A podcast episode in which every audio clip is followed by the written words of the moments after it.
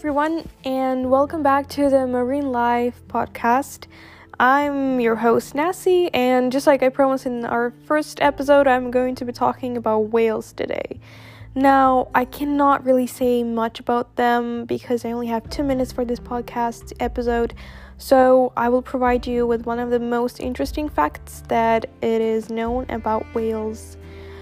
Um, even though they are absolutely huge, especially in comparison to a human, they are actually not that dangerous. Every time I hear people saying, Oh my god, I would never swim next to the whale, but why? Just because it's big, it does not make it dangerous.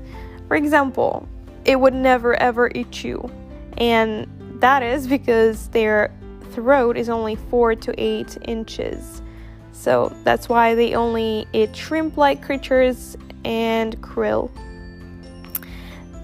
Except there is only one thing there is a whale called a sperm whale. Now, okay, I know that the name is kind of funny, but this one actually might swallow you because their throats are much bigger. But the thing is that they swim way too deep underwater, much deeper than a human can go.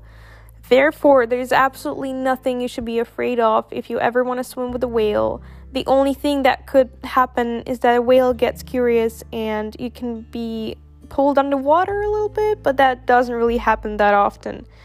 So, by all means, do not be afraid of whales. They're absolutely amazing creatures. They're usually very much harmless and would never touch you on purpose.